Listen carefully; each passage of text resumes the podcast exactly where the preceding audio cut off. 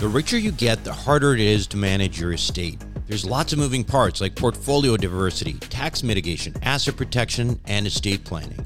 That's why the ultra wealthy use family offices, and that's where Valerity Wealth comes in for you. Run by a former sovereign wealth fund manager, Valerity Wealth brings institutional level expertise to the high paid professional. Let Valerity quarterback your finances. Book your free consultation at valeritywealth.com. You are listening to the Wealth Formula Podcast with Buck Joffrey. Get ready to change your life. Welcome, everybody. This is Buck Joffrey with the Wealth Formula Podcast. And I want to start out uh, right now pointing out that there's still an opportunity to get my course that I've been working on for the last several months and have dumped in a lot of real money and real time into so that you can have the best personal finance product, digital product on the market. It's called Your Roadmap to Real Wealth, and you can check that out by going to wealthformularoadmap.com. You can still also get a copy of my book for free. It's Seven Secrets of Eternal Wealth on wealthformula.com. Go ahead and check it out or text me 44222 and type wealth formula. That's one word 44222 wealth formula. Now, I am about to head out to Chicago. Actually, tomorrow I fly out. It'll be the first time since uh, moving to Santa Barbara uh, that I'll actually be back there. And I hear it's snowing, which is terrible because it's uh, it's been about you know 80 degrees uh, for the past oh I don't know several weeks in a row here in Santa Barbara. And I'm going to go back to the snow. But anyway, I'm excited because I know I will get to meet some of you and um, hopefully uh, get to spend some time, maybe some cocktails with you out there in Chicago. And um, by the time this, of course, plays, um, the trip will be over. I'll be back uh, in my office already because I usually don't. I usually record these things about a week in advance. Um, so anyway, if I got to meet you there, nice to meet you, and if I didn't, maybe next time. So uh, today's show, I want to talk a little bit about that. Um, now, listen, I know I am not always easy on the wealth advisors. You know, I know I'm always ranting and raving about the evils of wealth advisors. But here's the thing in reality, I have learned a great deal from some of them. You see, there's a difference, first of all, between wealth advisors who work for you and who are fiduciaries who aren't basically just living off of you as leeches uh, and just off of commissions. That's one distinguishing thing. The other thing is there's a big difference between wealth advisors who actually work with wealthy people. What do I mean by that? Well, I mean, most of the wealth advisors out there are people who spent a few months doing a little bit of a, a course and, and, and ultimately are helping the, the middle class and, you know, those uh, people coming out of med school who don't have a clue on how to manage their money. And um, it's not that they're bad people, it's just that they don't know a whole lot more than the people that they're advising. And in the meantime, the people who are giving them their money are just people who are just doing the right thing, you know, invest, you know, invested with a wealth advisor, stocks, bonds, mutual funds, all that kind of good stuff. But when you get to the, you know, the superstars, like the the people, the advisors who are actually working with the ultra wealthy as their fiduciaries. Uh, now, these guys, some of them are really sharp and they know some of the best kept secrets of the ultra wealthy. And as you know, that is a major driving force of this show is to uncover some of that stuff behind the veil. So, suffice it to say, when you find people like that, you can learn a lot from them, and uh, they are different from your typical wealth advisor. And my friend Jim Dew is one of those guys. I feel bad because I'm always hammering on, on wealth advisors, but Jim is a really, really smart guy.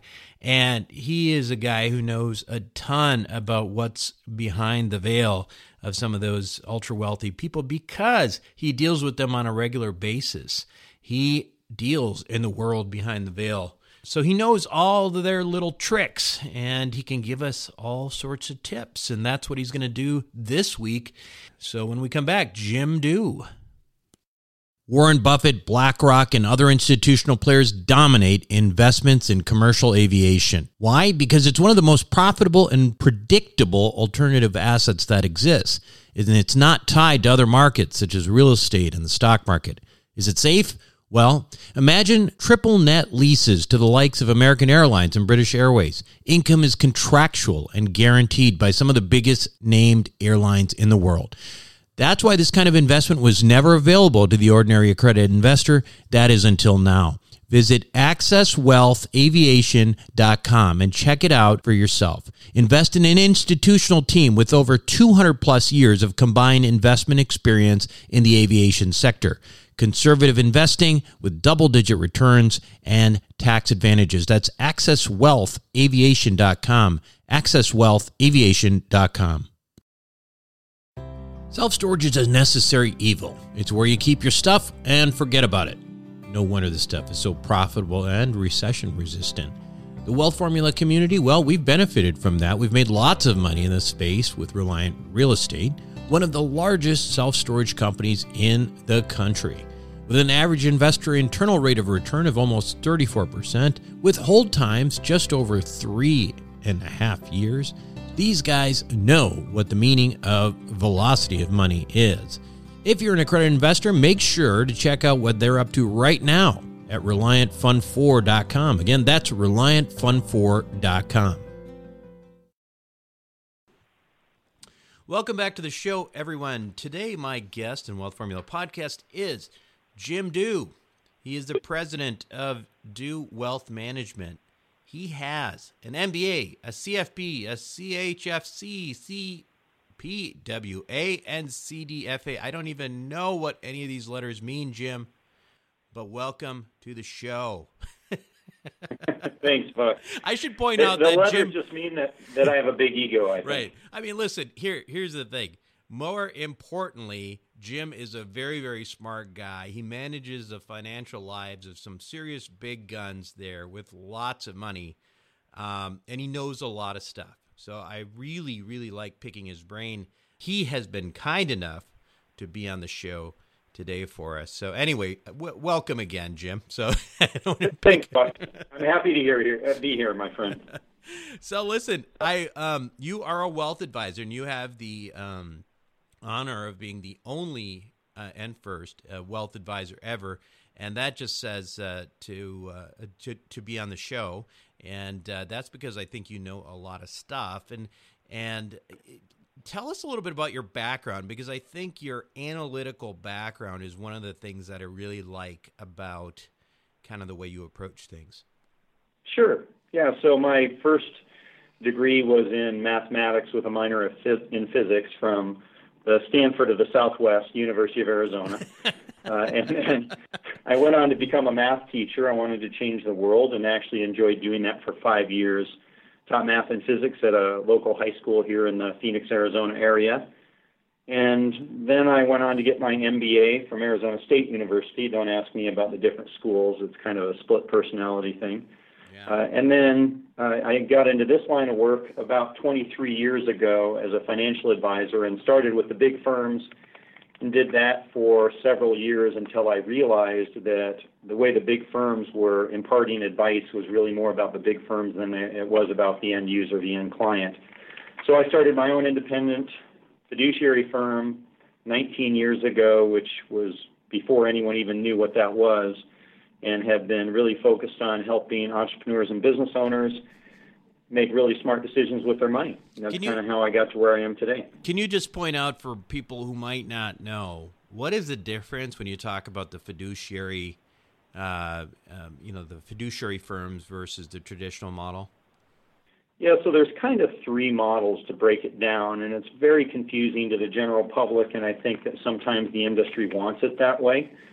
So the three models are one would be a, a, broker that would, you know, I usually say if you recognize the name on the business card or you see it advertised at halftime of the ball game, you're probably, you're often dealing with a broker. So that would be someone who has a legal obligation first to the big company and then second to you. So they have a suitability obligation, meaning they can't put you in penny stocks if you're 90 years old, but they don't have a fiduciary responsibility, meaning that they can overcharge or they can have hidden fees and commissions and things like that.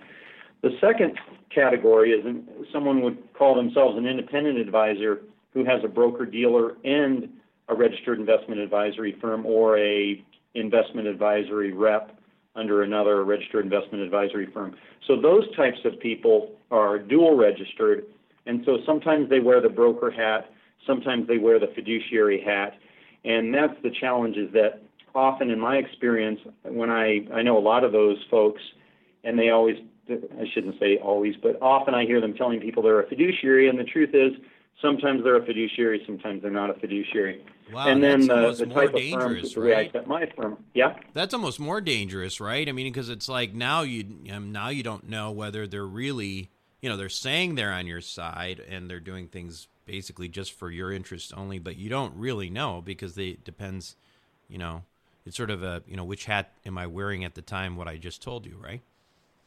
Very true. Yeah, it's confusing, and even advisors don't quite understand where they fall in the category when they're dual registered at times. And then the, a fiduciary firm would be an independent registered investment advisory firm, and that's where the advisor always falls under the fiduciary rules in the 1940 Act, which is really the gold standard for, for fiduciaries and has been around since 1940.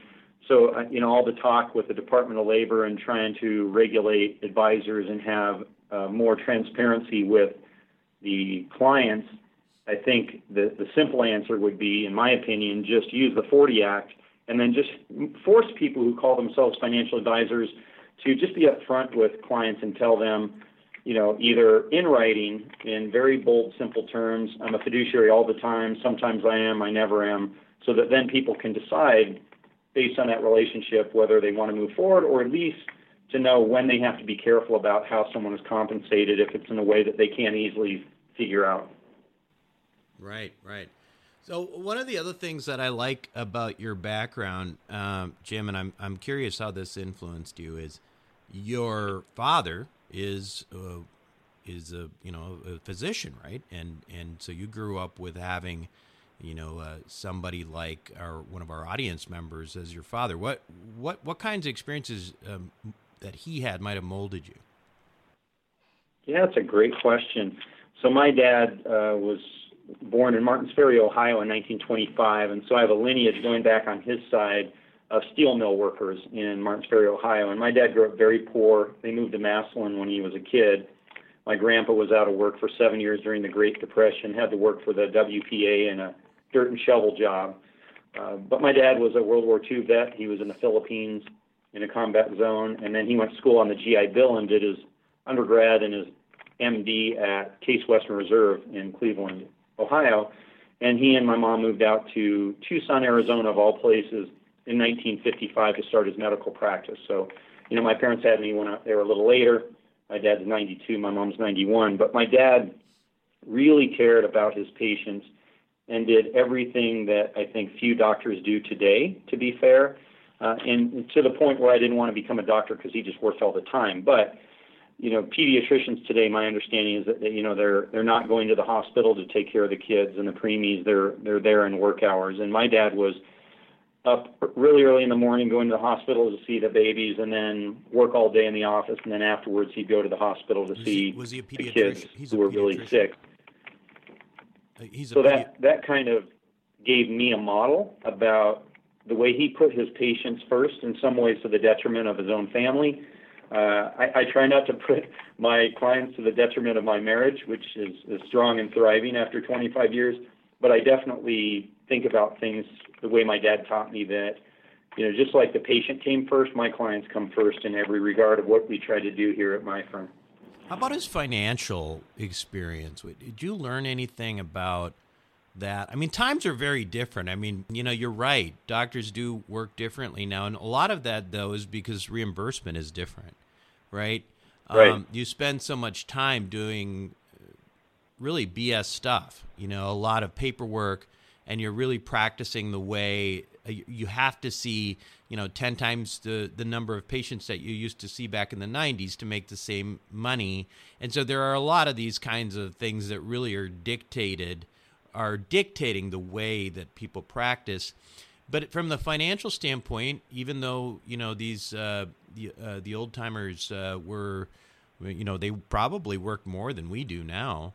Uh, yeah. What they they got reimbursed better. They did better. But what was your perspective on his financial personal finances and, and how that was managed?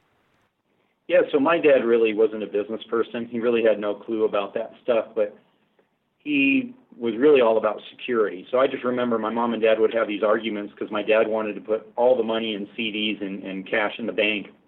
And my mom would argue, you know, that you can't make any money doing that, that you actually have to invest in other ways. So they dabbled a little bit in some rental properties. I remember in the 80s when you got really great tax breaks, a lot of doctors were buying rental properties. Um, you know, it didn't go so well for my parents, but they did get some tax breaks for a while. Sure. And then they dabbled in some other things, but mostly my parents ended up being able to retire based on just that they were incredible savers. And so I think what I learned from my dad is number one, the value of of saving money and not spending it frivolously. Uh, I also learned from him that security is important and financial responsibility is important. I also learned from him what not to do, and that is, you know, just to put money in the bank and feel like it's safe and then go on and, and work your 60 or 70 hour weeks to try to make more money. Yeah. So I, I really have spent a lot of time in my career and in my own personal financial situation to learn, okay, I understand the hard work. My parents just said, you want more money, you just work harder. But I also think you have to work smarter. And that's where things like tax planning and investment management and all the things that you talk about with your listeners come into play about, you know, really being smart to move the ball forward rather than just putting it all on your back to work harder. Yeah. That's good stuff. Now, let's talk about some of the ninja stuff. All right, because I know you're really. Uh, this is what I really like talking to you about. Not that I don't like talking to you about other stuff, but this is uh, this is where things get really cool for me because you know a lot of the the really interesting stuff that I think most people don't, and it's again that whole concept where you can take a lot of the things that you know the wealthy are doing and potentially bring it down to you know people who are not ordinary, but people who are maybe more six figure types. Uh, maybe they're not worth you know two hundred million dollars, but maybe they're worth a couple million bucks, that kind of thing. Um, first, let's start off. Uh, you know, we have the the Trump tax uh, the tax bill, and there was a lot of changes. We had Tom Wheelwright on fairly recently that talked about that. And you and I recently had. Yeah, a, I know Tom. Yeah, I we, talked to Tom a week ago or so. Yeah, and we recently talked you and I a little bit about some of the things that uh, came out of that, and we were talking about the standard deductions right now. Can you can you talk a little bit about some of the strategies, uh, you know, some of the changes in the strategies that uh, you you're talking to your clients about for that? Yeah, let me just pick one that's, I think, a big opportunity for maybe a lot of your listeners, and that's that the standard deduction is, you know, pretty much doubled. Of course, exemptions are gone, but that means that for a single person, you have a standard deduction of 12000 and for a married couple filing jointly, you have a deduction of 24000 So let me just take an example and, and show you where you could actually create a big benefit for your family. Let's say you're married, filing jointly, and you're bumping up against the standard deduction. So you're, you don't have enough to itemize, so you're taking the standard, but you're close. And let's also say that you are charitable and each year you give $10,000 to charity. So that $10,000, if you're claiming the standard deduction, you're getting no tax benefit for that gift. But you say, well, gee, I really like to give $10,000 a year to different charities. Uh, if you have some cash sitting around, what you could do is you could start something called a donor advised fund. You could put in that five years, let's say, worth of that gift, so 10000 a year times five. You could put $50,000 into that donor advised fund this year. You would get the entire deduction this year, so you're going to get to itemize because you're going to go way above the standard deduction.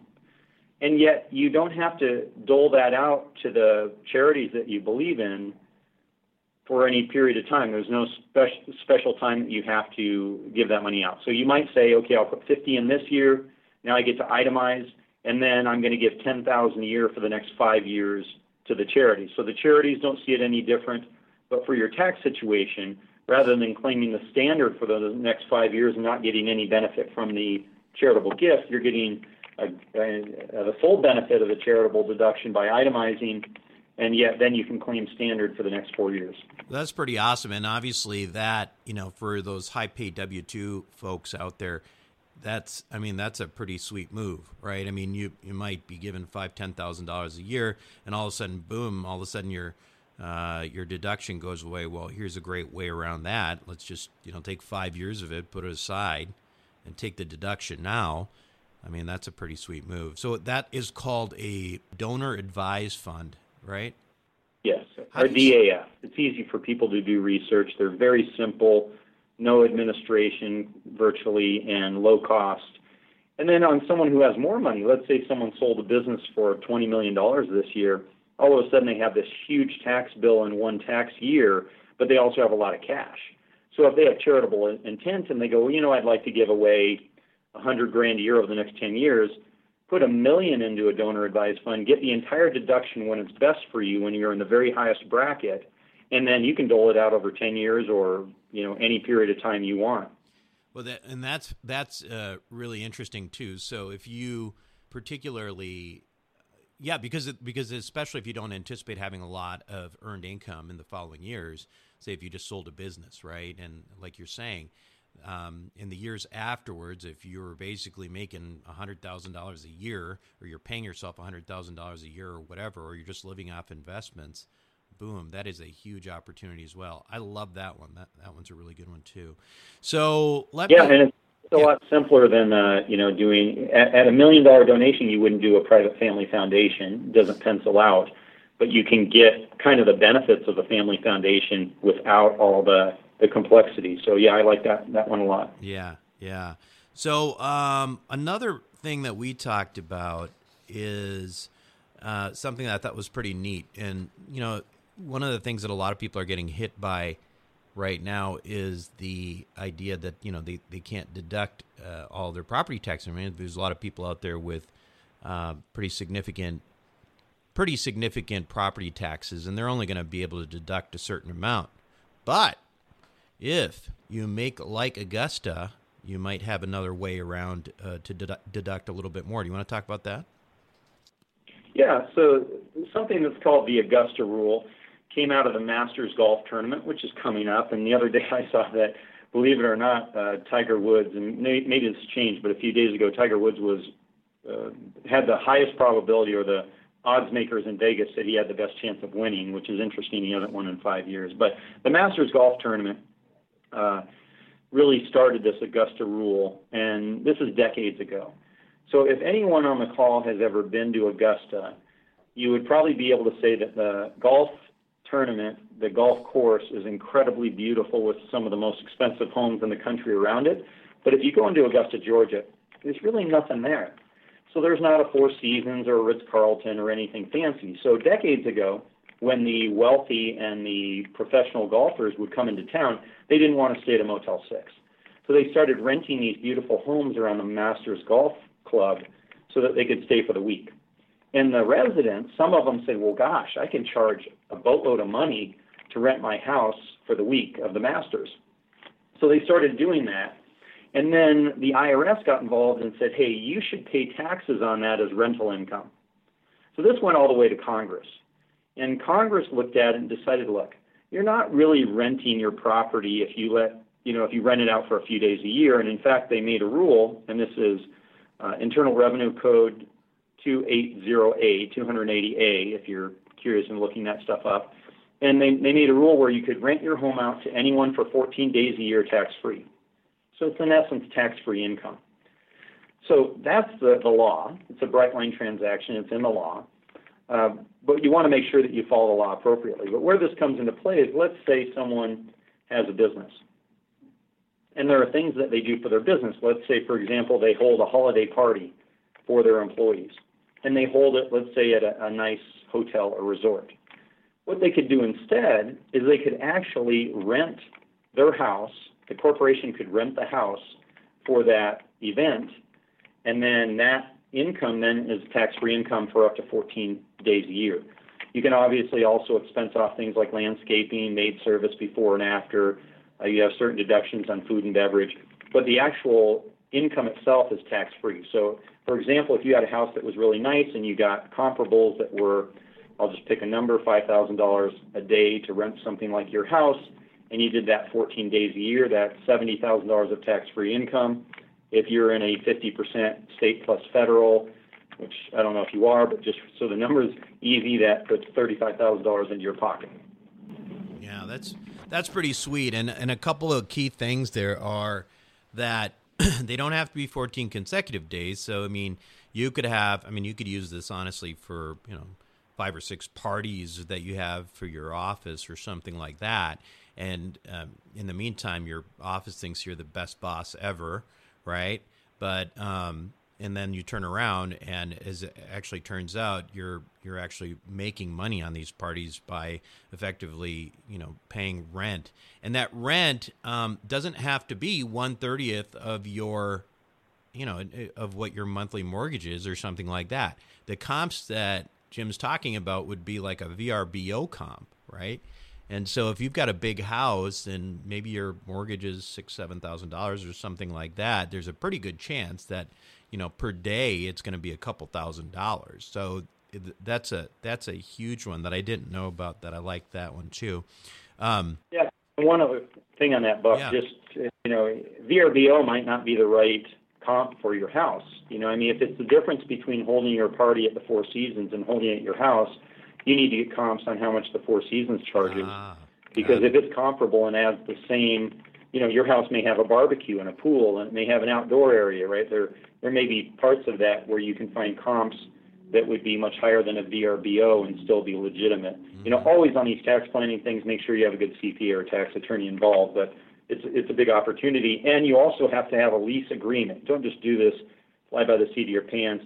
You have to have a formal lease agreement or rental agreement between yourself as a, as a person and your, as, and your company. So a lot of things to dot the I's and cross the T's because just because this stuff is legal doesn't mean you can't get in trouble if you don't do it right. Sure. And again, that one's really going to be limited to business owners for the most part because you're not going to be able to do this if you're a W 2, or is there a way that I'm not thinking of?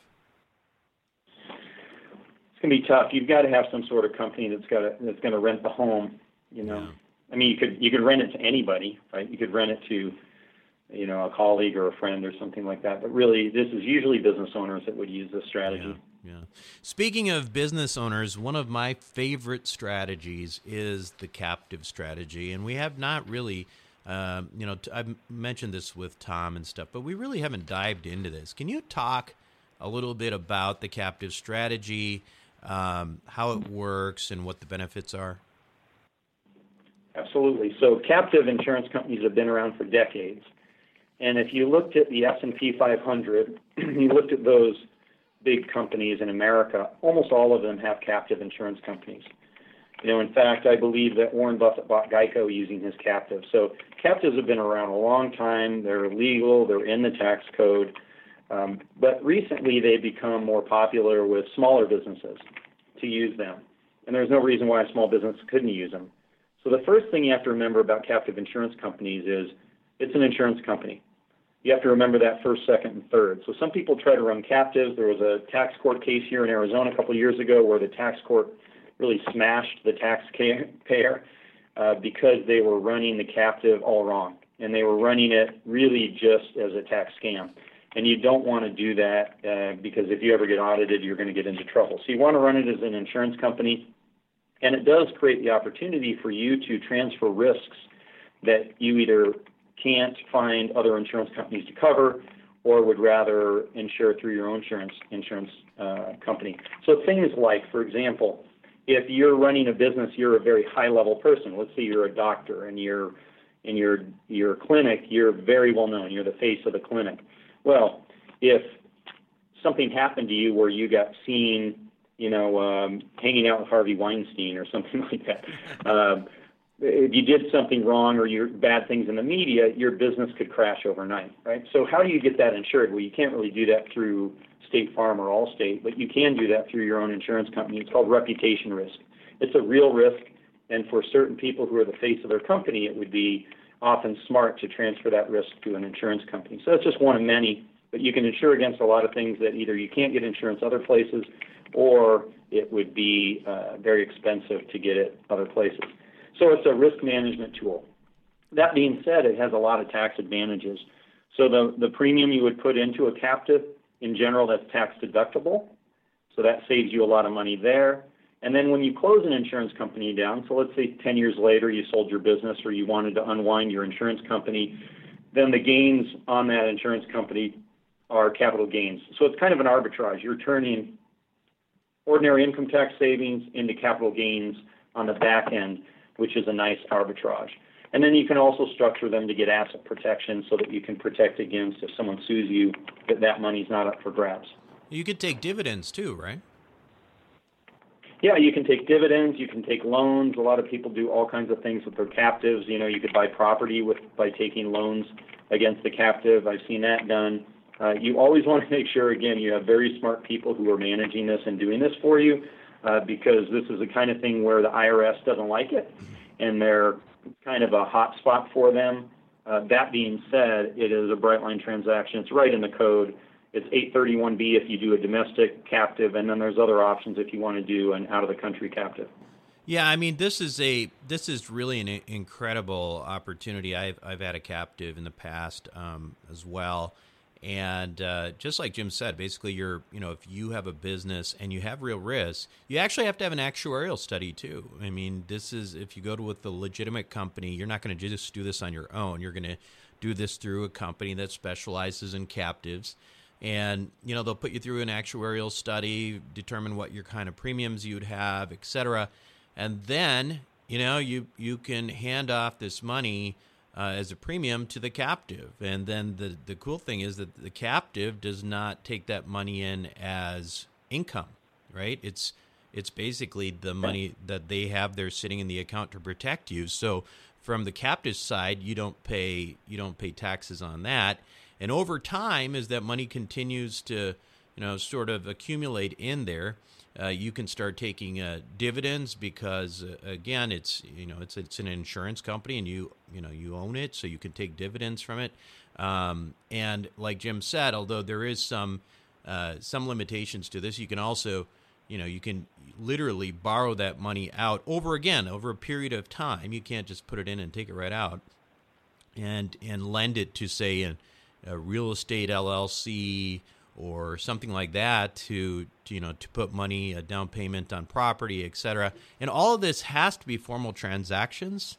But again like jim said it's one of those things. There are lots of areas as tom wheelwright says that are in in most of the tax code is gray. And as long as you do these things the right way even if they tick off the irs well it's the law. I'm sorry right? I mean, that's that's really what it comes down to, right, Jim? Yeah, very much. I mean, this, as I said, this is again a bright line transaction. Meaning, this is nothing that someone's coming up with. Hey, I think what they said in the code was this. I mean, it's in the code, but just because it's in the code, you know, an, an example I like to give people is, you know, I mean, if I do a business deduction that's a legitimate business deduction, and then I get audited and they ask for a receipt, and I go, I just don't keep receipts. Well, then they're not going to allow the deduction, right? Right. You have to keep you, you have to follow the rules. Um, no different than when you go to the airport. If you're in a hurry and you're not doing anything wrong, you don't skip TSA and just figure, well, I'm doing it right. Right? You have to go through the process. Right. Exactly. So, Jim, tell me about your clients. Like, who are your typical clients? Who are your ideal clients? And you know, obviously, you do more than just you know help with investing money. You're doing all these other types of uh, planning things. So, so who is your typical client? And you know, uh, is there is it more of a holistic approach? Can you also kind of come in for you know just certain things um, that might sound interesting to you? Um, how does it work? Yeah, so my clients are are primarily entrepreneurs and business owners, and I would say, as a general rule, business owners who are who are making a million dollars or more of personal income, which usually means if we're going to get into accounting talk, you know, like two or three million of EBITDA, depending on what what their company looks like. Um, and often it's business owners who are going to sell their business at some point in the next three to five years, or they've accumulated, say, between two and 50 million outside their business. That would kind of be, be the sweet spot for me. Um, I generally like to work in cases where we can handle things and help with creating a dream team around them. So I try to create, and what I've modeled my practice office, kind of try to create a family office experience. But instead of having 500, 600 million, or a billion dollars for people who have somewhere between you know two and 50 million, mm-hmm. but creating that same family office experience, which in essence is having a team, a dream team, whether it's legal experts, tax experts, insurance experts, and then I would kind of run that team and make sure it's run in a coordinated fashion that's collaborating and communicating based on the perspective of that one client. So where we add a lot of value is in the tax planning, in asset protection, in estate planning, and then we do a lot in investment management. I think we're smart there, but I also think that in in that business, it's hard to say, hey, we're smarter than other people on investments because the only way you would know is to go in a time machine 10 years forward and then come back and see who did better. Right. But I do think that we're smart in how we manage funds for clients uh, from a tax perspective and a strategy perspective and transparency perspective because you know we're not getting any hidden things uh, the way other advisors may or may not be getting so it's a, a transparent relationship but where we really move the needle and add the value is in all those other planning areas and then you know the money needs to man- be managed somewhere and so we feel like we do a good job and that usually pays the freight although we do also some uh, retainer type work uh, for clients and generally, what happens is, you know, even a client who has a lot of real estate, and I, I think real estate's a great investment. When you start talking about all these other vehicles, there are opportunities for other types of investments, and I always think it's good to have diversification, both having real estate if you don't, or having other investments if you don't. Yeah, yeah, absolutely. I mean, I'm for the most part, you know, I am also asset agnostic. I certainly do tend to prefer real assets, uh, you know, things uh, outside of the equity markets, but you get so much good stuff. Uh, how uh, how do we uh, how do we find you? Yeah, so if someone had a quick question for me based on this call as a favor to you, and that doesn't mean one question then ten more questions, right? but someone has a quick question and I could give them some guidance, you know, or if they thought that maybe we might be a fit, uh, you know, they can contact me just at Jim at dewwealth.com. J-I-M at D-E-W-W-E-A-L-T-H.com. Great, Jim. Jim, thanks so much for being on Wealth Formula Podcast today. It's been great. I enjoyed it, Buck. We'll be right back.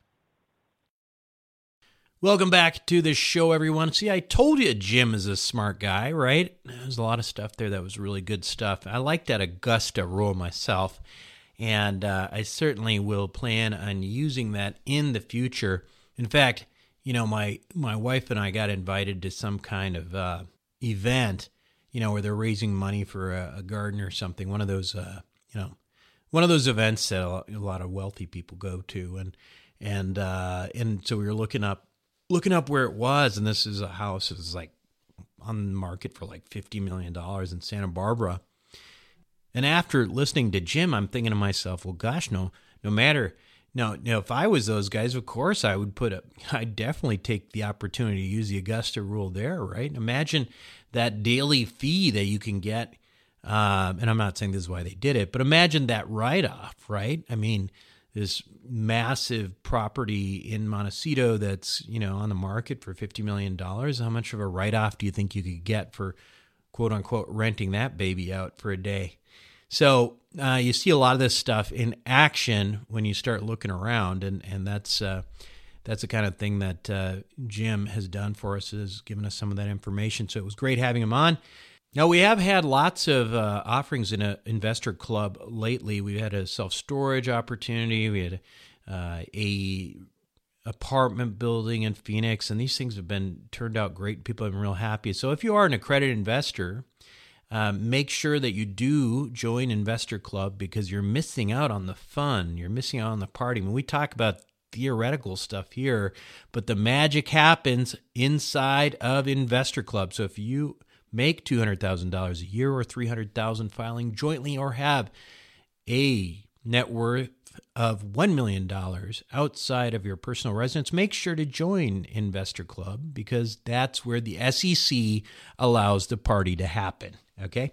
Anyway, that's it for me this week. Uh, this is Buck Joffrey with Wealth Formula Podcast signing off. Thank you for listening to the Wealth Formula Podcast. Visit us on the web at wealthformula.com.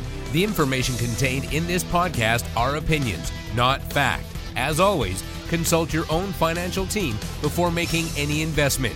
See you next time.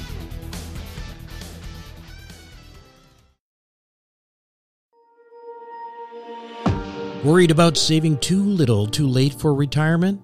The Wealth Accelerator may be exactly what you need. With the help of some of the oldest and most reliable insurance companies in the country, Wealth Accelerator allows you to take most of the upside of any good year in the stock market and use bank loans to magnify those returns significantly.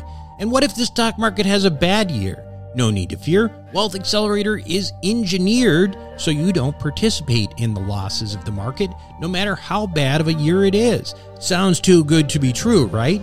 But it's not. It's simply the same financial engineering that the ultra wealthy have been doing for years. Now it's your turn. Check it out for yourself by going to wealthformulabanking.com. Again, that's wealthformulabanking.com.